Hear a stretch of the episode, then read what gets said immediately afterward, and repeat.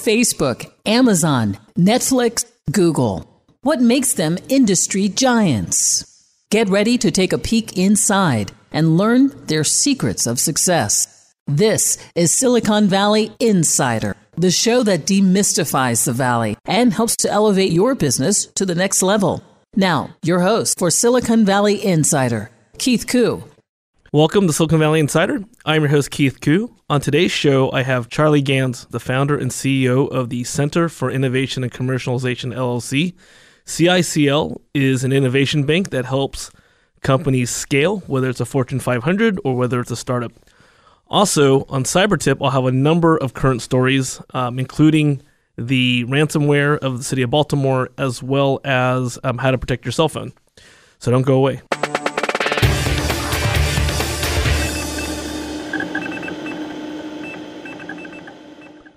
So, in this week's tech news, the White House has just unveiled a new tool to report censorship by social media giants.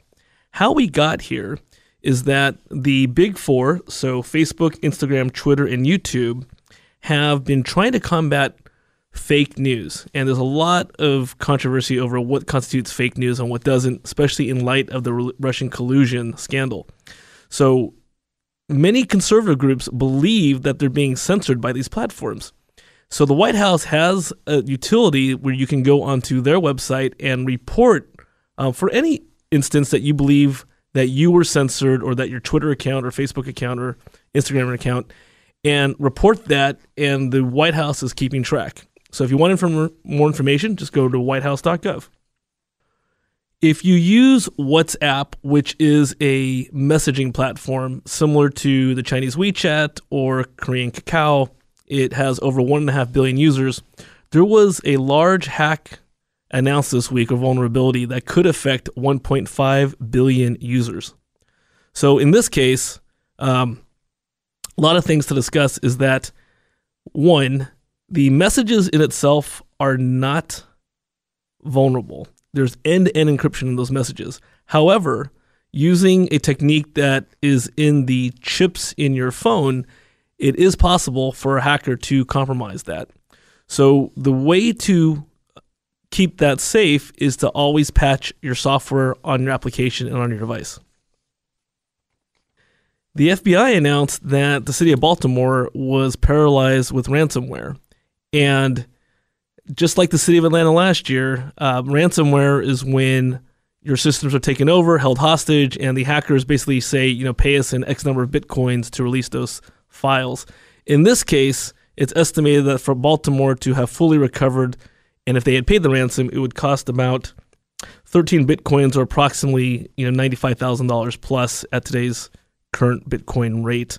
Um, this wasn't as severe as Atlanta. Baltimore was able to recover without paying the ransom, but just again, if, if cities can't keep themselves safe, who can? And the final tech news story is that if you have an older Tesla, you may be experiencing quote unquote bricking, which means your computer is inoperable. The question of whether a Tesla is more car or computer. And in this, it's discovered that there's an old chip called an eMMC, and if it goes out of warranty and you lose support or access support at Tesla, you really can't fix it. Um, there's lots on the web about what this flaw is all about, but it actually leads to a different question, which is there's all these support groups by Tesla owners with out of warranty cars trying to repair the cars themselves since they can't get support. Even though Tesla states that they don't recommend that, people do it anyway. And that's the tech news of the week.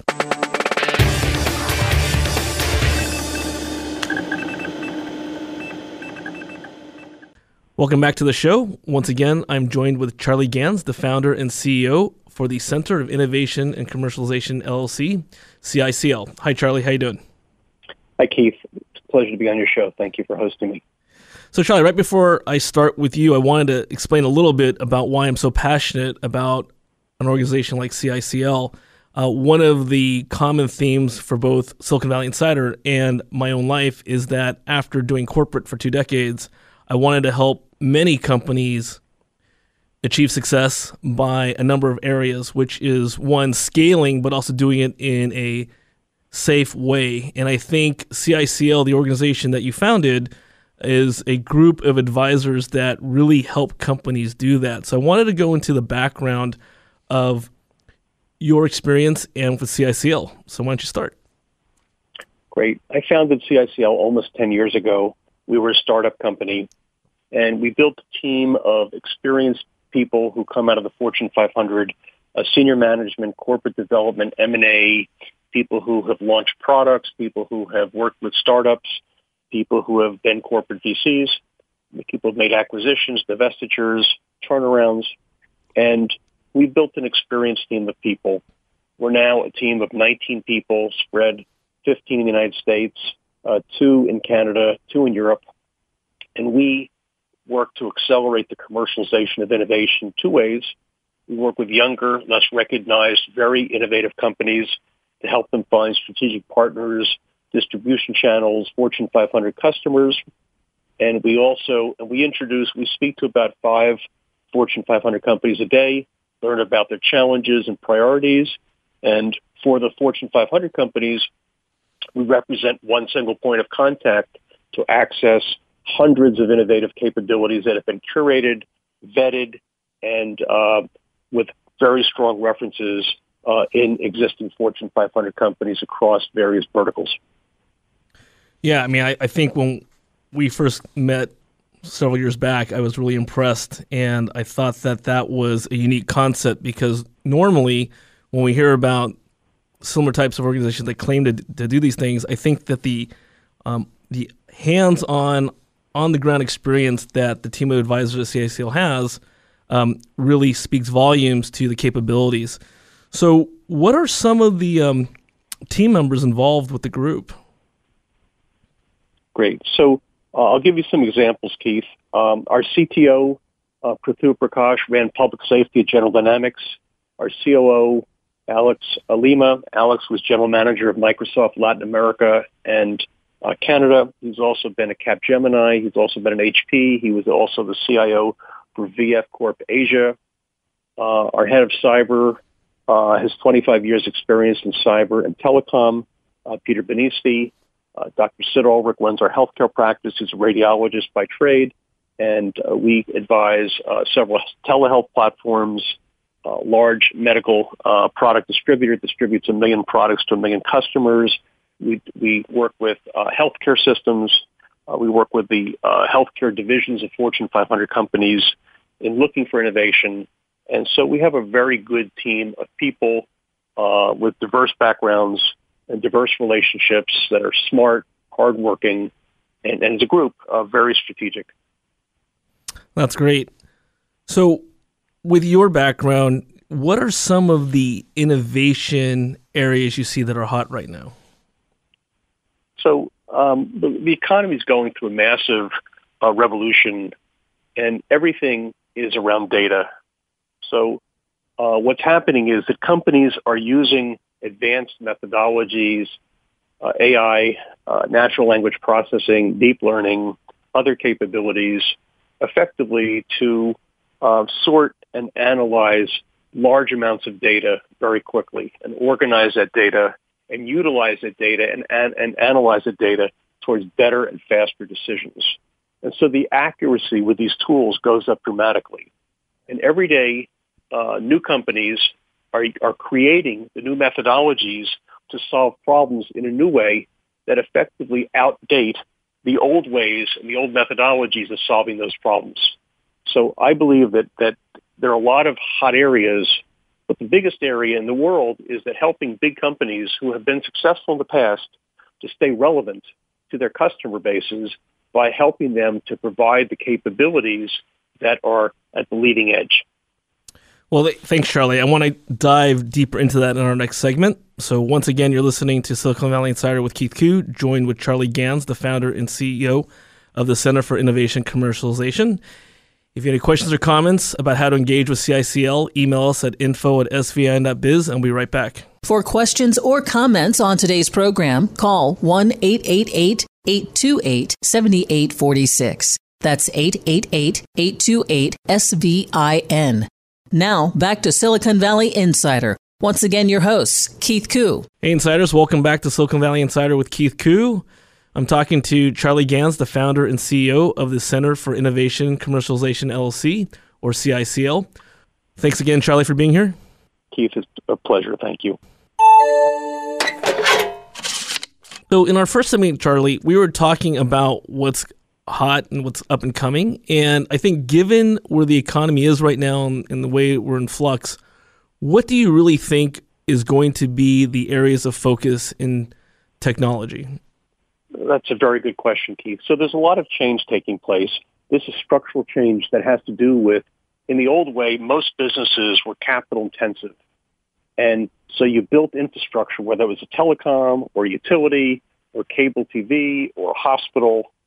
And today, because of the internet and because of the addition of, of, of many different technologies, um, what's happening is that software and solutions are replacing the need for infrastructure. So you have a economy that's driven by operating uh, solutions as opposed to capital intensive solutions. And so an example of that is telehealth where instead of people going into the hospital to get treated, people are using digital health sensors in various form factors uh, to be able to be monitored in the home. And people will now use technology to age in the home instead of going into a nursing home or into some other facility. And so that uh, you have a whole change in the distribution of services and the ability to provide services to people in the last mile where they are as opposed to having to go to a central place to receive that service. It's a greater convenience. It's cheaper. It's more efficient. It's more effective and it's more timely. That's a great example. Are, are there um, one or two others? Sure. So, so data, as I mentioned before, is everything. And uh, so one of the challenges is to take data that you have whether it's structured data or unstructured data, and be able to utilize that data to your advantage, whether you're trying to share it with colleagues or clients, whether you're trying to uh, share it with uh, team members, whether you're trying to analyze that data to try to learn from the latest available interactions, or at the same time, you have to protect that data. So the cyber industry is booming because bad guys are using the latest available technologies to try to steal data and intrude and shut down companies and disrupt operations and spread fake news and do all kinds of, of horrible things because they can. And there's profit incentive for them to do that. And so on the other side, you have a bunch of new companies that are creating the methodologies using these same advanced technologies to prevent the intruders from getting in. And so there's a race to continue to evolve and to update and to um, use create these latest capabilities that allow you to block these increasing threats. Yeah, thanks, Charlie. Th- those are perfect examples. So, Charlie, I want to go back to something you were talking about during the question of the week, which is with these, you know, the change in inf- from infrastructure from a capital intensive to these uh, system solutions. And in your seat of speaking to five Fortune 500 companies a day, how are the large companies keeping up with the rate of innovation? Are they adapting well? Or if they're not, what are they doing to stay current? So large companies are spending more money for innovation. Uh, and uh, large companies are feeling that pressure because on one side, they want to be as innovative as they can. On the other side, they've done things very successfully in the past and they don't want to disrupt the goose that lays the golden egg, the things that they've done very successfully, they don't want to disrupt those. They'd like to extend those. And so a lot of innovation, in our opinion, occurs to try to extend the life of existing solutions and capabilities and also to be able to add new capabilities. Uh, I think, uh, unfortunately, though, I think big companies are falling behind. The pace of new innovation is accelerating so quickly that there's so many new things going on that the larger companies don't learn about all those new things until they see a bunch of new competitors uh, in their space trying to compete for clients, which makes sales cycles go longer and client decision-making processes go longer. And it's like going into a boxing ring and being blindfolded and trying to knock out your opponent. If they don't know who their opponents are, they can't identify them till a Forrester uh, or Gartner identifies them uh, and they don't understand the capabilities at which they're winning business, it becomes tougher for them. And so I think many big companies are facing the challenge of being mature, more legacy, and um, they have to adapt. And the only way they can adapt is either to apply external innovation or acquire companies that have uh, scaled that that provide them the ability to enter new markets and or bring in new products. Yeah, the, the, the traditional build versus buy conundrum. You know, it's funny because um, you you brought this up. Even in the U.S., most companies, even Fortune 500s, don't last 100 years. And uh, oftentimes, no matter what industry they're in, they miss the curve or the shift. So we can talk about Kodak with uh, missing the boat on digital when they were sitting on traditional film, or we can now talk about what people usually think as kind of old world industries. I'm seeing it now with even more quote unquote modern industries or dot com industries that um, all companies are facing this challenge with how to stay current. Yeah, it's a huge problem. So you have some of the most admired companies in the world that have failed and missed big industries. Look, companies like Microsoft have missed effectively wireless. They missed the internet. They missed a lot of big plays, and now they're they're doing fabulously in terms of the cloud and some of the other businesses. But many very successful companies have missed massive uh, shifts in business and opportunities because they were too focused on doing what they do and they were not as open to outside ideas. And many people, many companies do R&D that's focused in very narrowly defined areas. And more companies have to open up and sort of increase their R&D and their exploration of new technologies to external innovation and to be able to be open innovation as opposed to closed innovation. Closed innovation means I'm only working on these three or five things and that's what I'm going to put my energy on. Open innovation is I'm going to allow myself to look at anything and try to figure out how all these things that are out there can impact my business positively or negatively and try to find the things that can help me to best build my business. So, Charlie, with the conversations you're having with some of the top companies in the world, it, you know, again, all there's a lot of anonymity in who you're, you're talking to. Are they receptive to the concept of having to go outside for help? yes, many companies are structured to, uh, many companies have made acquisitions around the world where those acquisitions have become their innovation centers, like in Israel, where hundreds of companies have acquired Israeli companies and through that opened up their own innovation R&D labs, innovation centers, both open and closed, uh, and uh, have, have sought to, to access more outside innovation faster. Uh, that trend is accelerating, uh, but it's still way behind in terms of um, companies' ability to adapt things. Sales like companies' internal innovation processes are slow. Everybody talks about wanting to get faster, but the reality of the situation is that very few companies move quickly. Uh, there's a lot of bureaucracy. There's a lot of silos. There's disruption. There's a lot of things that have to align to commercialize technology, and and and there are long uh, sales cycles. So if you're going to get something into the automotive industry and you're successful, it might take three or four years to get embedded into an automobile. And so uh, there just are long processes that you have to go through. But if, if you if you survive those processes and you're patient and you have the right technologies, um, it's a really great time. There's never been a better time for commercialization of innovation in the history of the world. Yeah, Charlie, thanks for going into depth in some of the historical references. Uh, again, you're listening to Keith Koo on Silicon Valley Insider, joined with Charlie Ganz, who's the founder and CEO of the Center for Innovation and Commercialization um, otherwise known as CICL. You have any questions or comments on how to reach Charlie, you can email us at info at svin.biz. A couple of quick reminders the San Jose Smart City Conference is May 31st.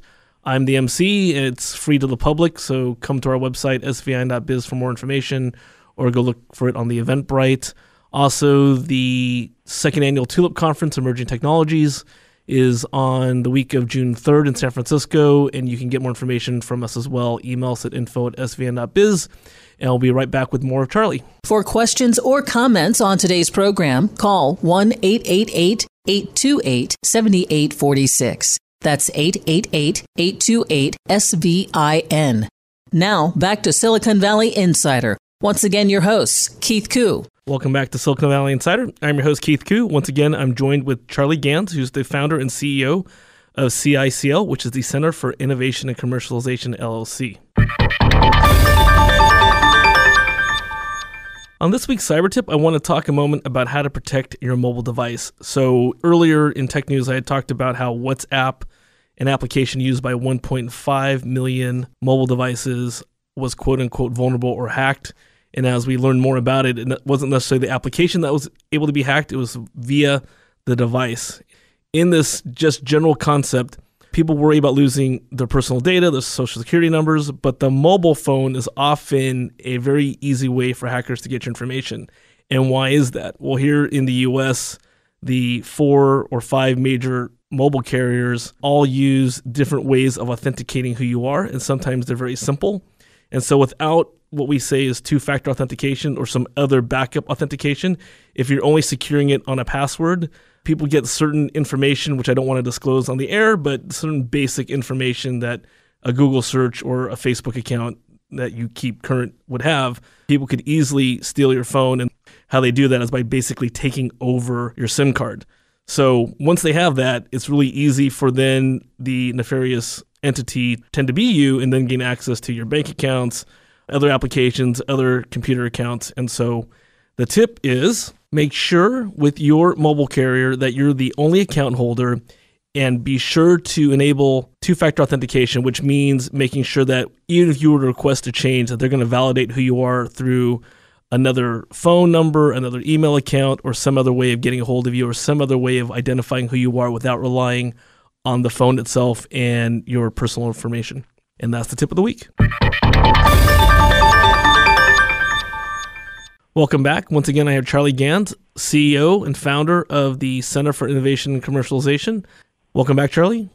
Thank you, Keith. So, Charlie, in the first two segments, we talked about the history of CICL, what's going on in the market right now, especially with people being concerned about the economy, how Fortune 500 companies as well as startups are adapting and trying to stay innovative. What are some of the success stories you can talk about uh, in regards to CICL's engagement with these large companies? So we'll give you some. We'll give you a couple of, of ideas of things that we've done, and and uh, we have NDAs in place with a lot of companies, so we may not be able to mention their names, but we may be able to mention their industries or give a hypothetical. So we helped a large defense company build a.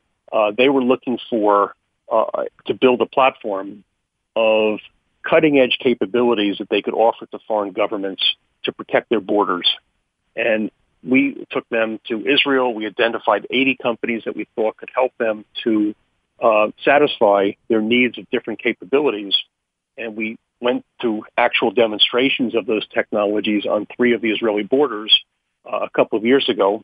And they ended up choosing 35 companies and built a platform of best of breed capabilities that they were able to go out and sell, offer to foreign governments.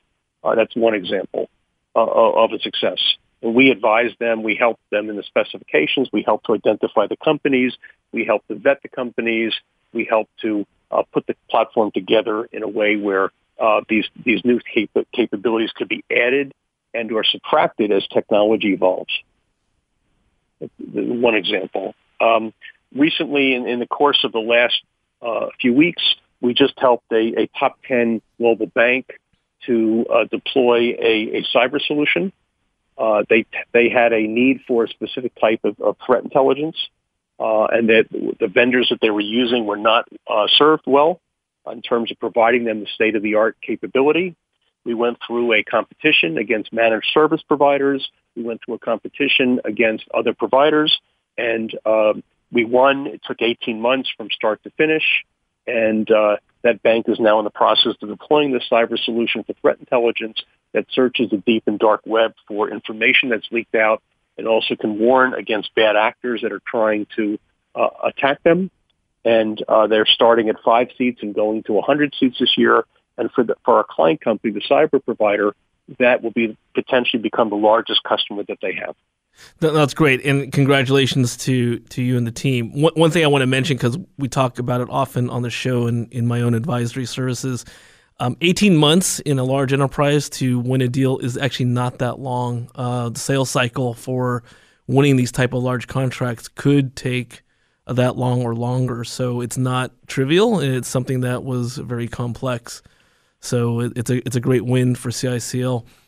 Uh, what are some of the ways that because you made a really good point about even a large defense contractor who you know has all has major um, clients in governments around the world, Why is it so hard for them to, at this point, get these innovations themselves? Why do they need a CICL to do that versus doing it internally?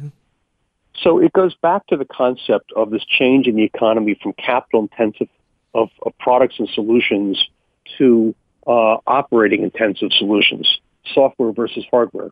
So these big defense integrators are used to building large scale projects geared towards long term government contracts funded over many years. And, and so they're not used to building software and solutions. And so to, to create a product that effectively is sourced not by a long-term pros- project uh, specifications, but where the specifications are built in real time to, to, to a real-time need.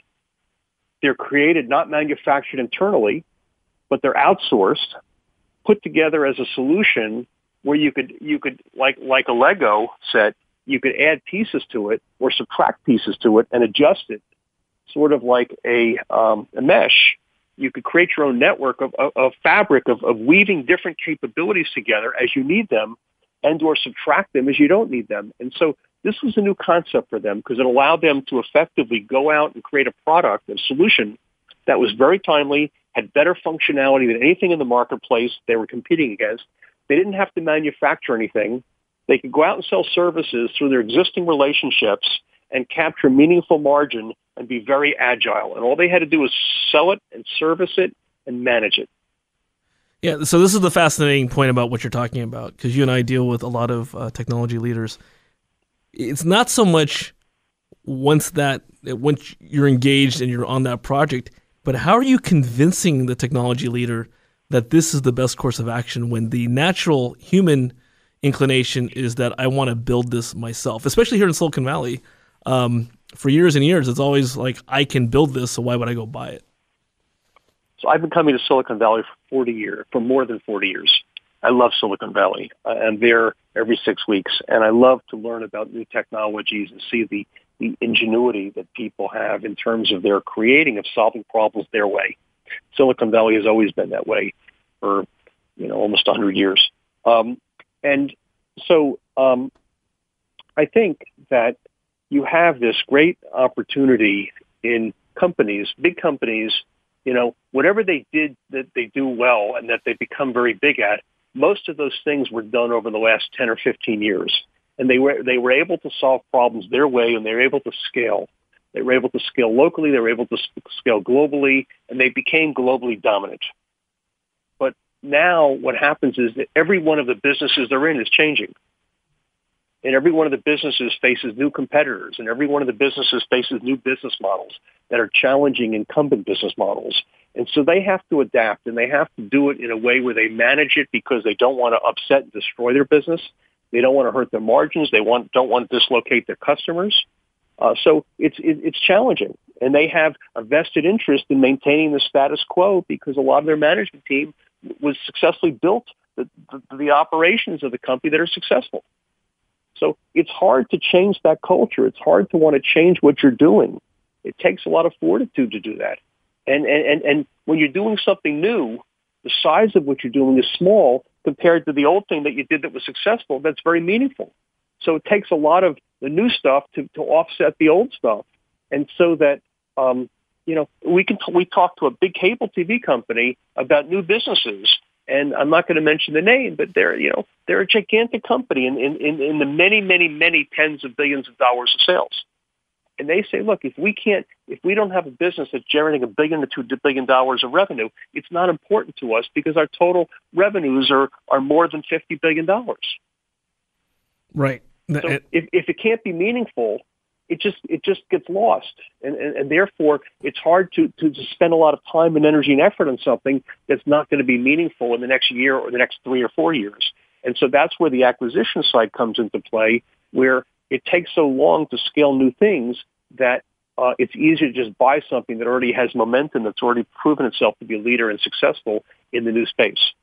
Yeah, I, I, like the cable example, and it crosses other industries as well. Once you get to a certain size and you do need to be acquisitive, um, you still have the vulnerability that you can be uh, tackled by many different smaller parts. So this whole concept of being attacked by not one major competitor, but like 10 smaller ones that are each taking away a little portion of your business. Um, what's your recommendation for that? And I think that the cable TV industry or the telecom industry, and they compete heavily against each other, is a good example. In both industries, I think both of the, major players think that their basic businesses are obsolete. And, and that the cable business grows very slowly and the telecom business grows very slowly. So all the companies are trying to reinvent themselves with acquisitions and become less landlocked into their local business and more ability to have businesses that can scale globally. And so, you know, Verizon buys AOL and Yahoo because they wanted that global customer base and they wanted the content. And AT&T buys the satellite company and, and other things, Warner, because they want to be able to have more content to be able to sell to customers all over the world. And so you have this changing business models where companies want to get out of this fixed infrastructure and be able to leverage capturing global customers. They want to get away from local and be global and use the internet and use IoT and use bandwidth to be able to sell services to them. Yeah, Charlie. So just with this one minute we have left in this segment, what's your advice to that cable company and how is CICL going to help them? So we actually work with two cable TV companies. We're helping them to identify new capabilities that they can use to generate new revenues per customer and to grow their business. We're also, we also work with telecoms around the world in helping them do that in, in markets in Asia and the United States and Latin America. And, and so it's a question of trying to identify new services, new capabilities that uh, help to engage with the customer and make the customer more interested in their relationship as opposed to less interested. Hey, Charlie, this is just going to be the first of many conversations. I think what CICL brings to innovation in traditional companies as well as empowering startups is important. So thanks again for being here today. And then don't go away because we're going to have you back for the pivot. If you have any questions or comments, email us at info at svin.biz. And I'll be right back with more of Charlie. For questions or comments on today's program, call 1 888 828 7846. That's 888 828 SVIN. Now, back to Silicon Valley Insider. Once again, your host, Keith Koo. Welcome back to Silicon Valley Insider with Keith Koo. Once again, I'm joined with Charlie Ganz, the founder and CEO for the Center of Innovation Commercialization. Hi, Charlie. Hi, Keith. So, early in the show, we talked about CICL, all the innovation it empowers, and how we help companies scale. I want to talk now during the pivot is a lot of times we get startups into CICL and they've got great products, a little bit rough around the edges. I think CICL is great in how it actually positions them to be looked at by these larger companies. Can we talk about what that process is like? Yeah. So first of all, thank you, Keith. By understand, we, since we spend a lot of time talking to Fortune 500 companies, global integrators, and global telecoms, we have a good understanding what their needs are. By understanding what their needs are, it's easier to advise startups as to what they're thinking. Because uh, at the end of the day, if we bring a really hot technology to a big company and that technology does not fit with what they their needs are and priorities are, they may or may not look at it. They may or may not care for it. They may not pay attention to it. And so it's a question of trying to take the capabilities of the company and adapt them to a Fortune 500 company use case that's relevant and, and to find the right champion within that Fortune 500 company, whether it's the corporate VC, whether it's the innovation side, whether it's a product person, whether it's a corporate development person, uh, who owns that area and try to interest them in how this technology could benefit them.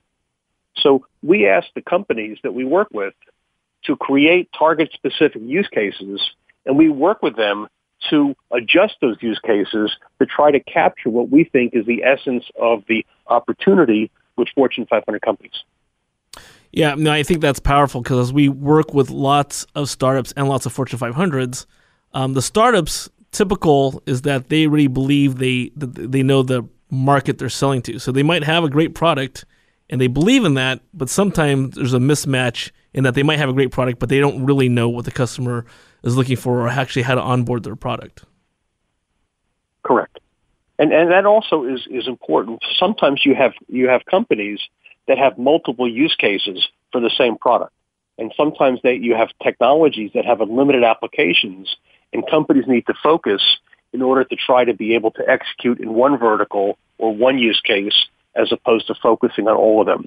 And so it's really critical that you define how a capability can really benefit a company uh, so that they can think about either from a cost reduction standpoint, a better customer experience standpoint, or more importantly, the ability to generate new revenues uh, for them, uh, how they're going to, why they should use this, and, and how important it could be to them. How often is the case where working with the large companies like Fortune 500 ones that you already know what they're looking for? You're basically scouting for them, and so really when the right startup technology comes your way, you know how to slot them in. So sometimes technology is is very disruptive. Sometimes technologies are just the incremental um, life cycle of going to the next iteration of what's possible. And you sort of have to look and see what is really hugely different and innovative and what is just better than what was done before. There's so much innovation going on, but not everything that's quote unquote innovative and new is, is really uh, cutting edge and, and, and meaningful. And so there's an awful lot of noise. There's an awful lot of Me Too stuff in technology. You have to sort of differentiate, sort that out according to uh, the strengths, the competitive advantages, and unique differentiation of those capabilities. Right. So, um, one thing I thought was really interesting, and we didn't talk about it during this show, so we'll probably have it on another show, but just a little teaser of that is we actually help companies. Um, it's actually a, like a matchmaking process. It's where we already know the client, we know what the technology they're looking for, we have identified the target startup, and back to what you said earlier, helping them work on the use case to fit what the larger company's looking for. That's one part of the secret sauce. Correct. So, so we we use our innovation bank. We have more than 350 cutting edge capabilities in our innovation bank. We see 20 new companies a week, 1,000 new companies a year.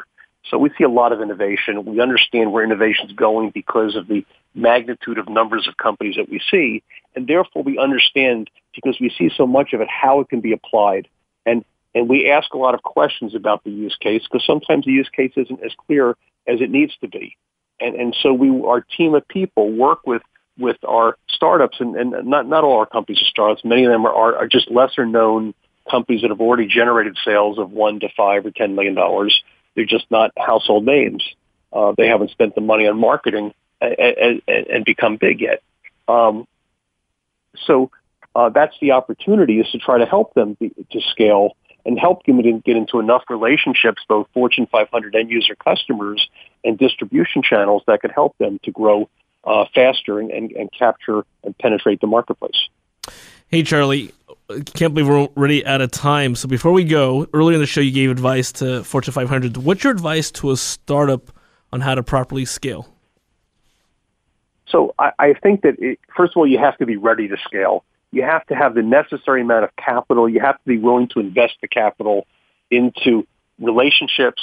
So oftentimes startup companies will hire a bunch of, of very expensive very good people, and uh, they will go through the resources very quickly. And the goal here is to have staying power so that you have to balance the amount of money that you spend as part of your operations with the ability to outsource things. We created CICL to help accelerate that so companies could get access to Fortune 500 companies faster, cheaper, quicker, et cetera. And so because of that, we can get we can get younger companies in front of com- big companies that we think would be good partners for them. We can we can get them in front of them in five minutes. Then the question is, there's a long sales cycle uh, that can, as I said earlier, can take six to eighteen months to actually get something commercialized, because you have to go through a, an introduction, a demonstration, a technical demonstration, a proof of concept. Then, if that's successful, the commercialization discussion with the appropriate business units, then procurement and legal and that just is a long process. And there's lots of bureaucracy that can kill any deal in that through that process uh, and make it not come out the back door. And Charlie, that's going to be a, another whole topic on another show. So thanks again for being here. If you have any questions or comments on how to get a hold of Charlie and the Center for Innovation Commercialization, email us at info at svin.biz, and we'll see you next week. You've been listening to Silicon Valley Insider with Keith Koo. For questions or comments on today's program or to schedule a complimentary consultation with Keith about your business, call 1 888 828 SVIN. That's 1 888 828 7846. 888 828 SVIN.